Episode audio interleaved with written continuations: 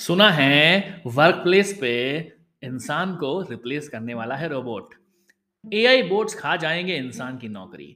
ऐसी अनगिनत खबरें आने लगी हैं जब से चैट जीपीटी आ गया है और इन सबको सच मान लेता है इंसान. कुछ चिल्ला चिल्ला कर झूठ को सच बना देता है इंसान. सच को झूठ करने का व्यापार करता है डिजिटल वर्ल्ड पर इंसान. हेलो दोस्तों, मैं आ गया हूँ आपका deep story Amit tech story के नए एपिसोड में, जिसमें बात होगी इन सारी मिथ्याओं की जो फैली हुई है इस रियल वर्ल्ड में आर्टिफिशियल इंटेलिजेंस के बारे में। पिछले कुछ एपिसोड में चैट जीपीटी और एआई टूल्स पर बात की गई थी। उम्मीद है आपको पसंद आए होंगे और कुछ दिनों से यह बात जोरों पर भी है कि इंसान को रिप्लेस कर देने वाला है रोबोट चलिए बात करते हैं ऐसी सारी मिथ्याओं पे, जब चैट जीपीटी ने आने के बाद में वो ज़ोर भी पकड़ ली हैं। पहले लोग बात करने लगे हैं, यार, मशीन ले लेगी इंसान की जगह। यहाँ तक कि यंग एम्प्लॉयज़ ऑफ़िस में कुछ यूँ बात करते हैं। राहुल, देखना, अब रोबोट ना ऑफ़िस में काम करेगा, तेरी नौकरी तो गई। माना कि अमेजन रिटेल ने 2019 से लेकर अभी तक दो से तीन लाख रोबोट हायर किए हैं, अपने वेयर हाउस में ड्रोन डिलीवरी भी करा रही है, शुरू कर दी है कई देशों में, लेकिन अभी भी मैन पावर हायरिंग कर रही है फुल फुल टू में। हाँ रिसेशन के बाद में थोड़ी सी ले भी शुरू हुई हैं, लेकिन इसका जो परसेंटेज है हायरिंग का परसेंटेज बना हुआ है मैन पावर आ रहे हैं। कंपनी का उद्देश्य बेसिकली रोबोट को यूज़ करने का ऐसा होता है कि ह्यूमन का वर्कलोड थोड़ा कम किया जाए। क्योंकि ऐसे कई ऑपरेशनल मैनुअल वर्क होते हैं, जहाँ ह्यूमन की ज़रूरत होती है कई जगह रोबोट की ज़रूरत होती है। इसलिए ऐसा कहना कि वर्क प्लेस पर मशीन रिप्लेस करेगी ह्यूमन को पूर्णता, मुझे लगता नहीं है।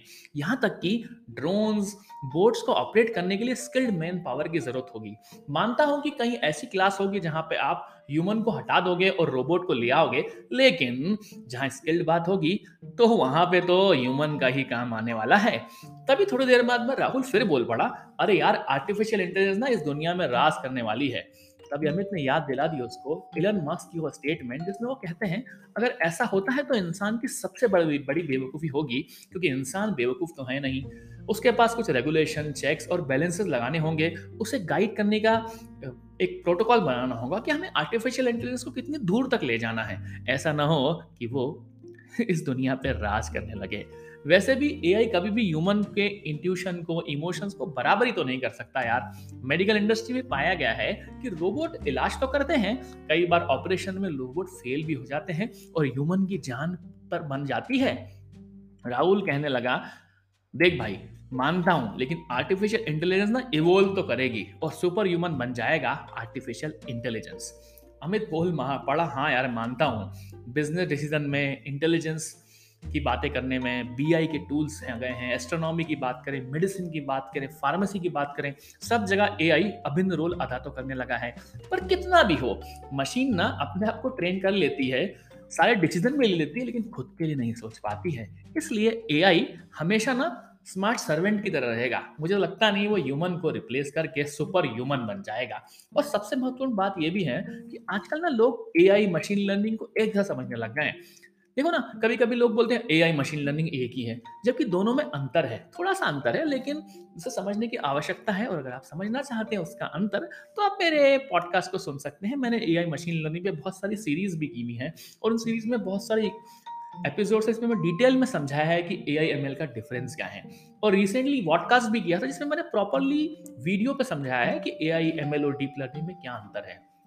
सुने और देखें, मुझे बताएँ तो लेता हूँ आपसे विदा, क्योंकि छोटा सा पॉडकास्ट बनाया था, प्रश्न आने लग गए थे इंस्टाग्राम पे, लोग पूछने लग गए थे, भैया रिप्लेस करने वाला है क्या रोबोट ह्यूमन बींग को? तभी ये पॉडकास्ट बनाया आप लोगों के लिए।